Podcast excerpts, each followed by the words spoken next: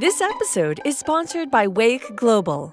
Weyk Global is the authority and go to resource for effective and creative data driven marketing across all channels and platforms, providing insight, ideas, and innovation from start to finish. Google Weyk Global, spells W E Y K, for marketing boot camps, workshops, and professional services. If you've wasted your whole life, can you make up for it in a single moment? This is the question at the heart of Extraction, Netflix's recent blockbuster and, at 90 million viewers in the first month, biggest film premiere ever. Following Chris Hemsworth as a black market mercenary trying to rescue the kidnapped son of India's biggest drug lord, the movie is full of car chases, gunfights, and a whopping 183 bodies dropping at the hands of Thor himself. At the end of the day, However, it is about none of those things. It's a movie about redemption. After freeing his target, 15 year old Ovi, from the hands of a rival Bangladeshi drug lord, Hemsworth's character Tyler shows true vulnerability in a brief moment of shelter. When Ovi asks him if he's always been brave, Tyler claims he's just the opposite, having left his wife and six year old son right before the latter died of lymphoma sharing the kind of wisdom only children tend to possess. Ovi replies with a Paulo Coelho quote he's read in school You drown not by falling into the river, but by staying submerged in it. You're not an ex Special Forces agent. Your life is not a movie. There will be no obvious signs, no excessive violence, no rampant drug abuse. Just a slow, steady trickle of days, each a little more like the last each another step away from your dreams, another day submerged in the river. The river is pressing ignore on the reminder to decline a good but not great project request. The river is saying, When I've done X, I'll start writing.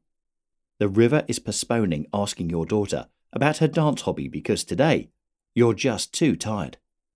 The river is everything that sounds like a temporary excuse today, but won't go away tomorrow. Trust me, I've been there. It really, really won't, no matter how much you'd like it to. At first, it doesn't feel like you're drifting. You're just letting go for a bit. You're floating. The river carries you. It's nice, comfortable. Things happen. Time passes. It'll keep passing. Eventually, the river leads into a bigger river. You're in new terrain. You've never seen this place before. Where can you get ashore? Where will this river lead? Soon, you don't know what's ahead anymore. You can't see what's next. The river could become a waterfall. It might send you right off a cliff. You'll stay submerged forever. There won't be a big shootout at the end. Just a regretful look out the window. A relative visiting. Oh, yeah, that. I never did it. I can't tell you why. All rivers flow into the sea. If you don't push to the surface, you don't start swimming. That's where you're going. No one is coming to save you. You won't get an extraction. No one will beat you into writing your book, or asking her to marry you, or being a good mother. No 15 year old boy will serve you the answer in a quote from a book. The only way to not waste your life is to do your best to not waste today.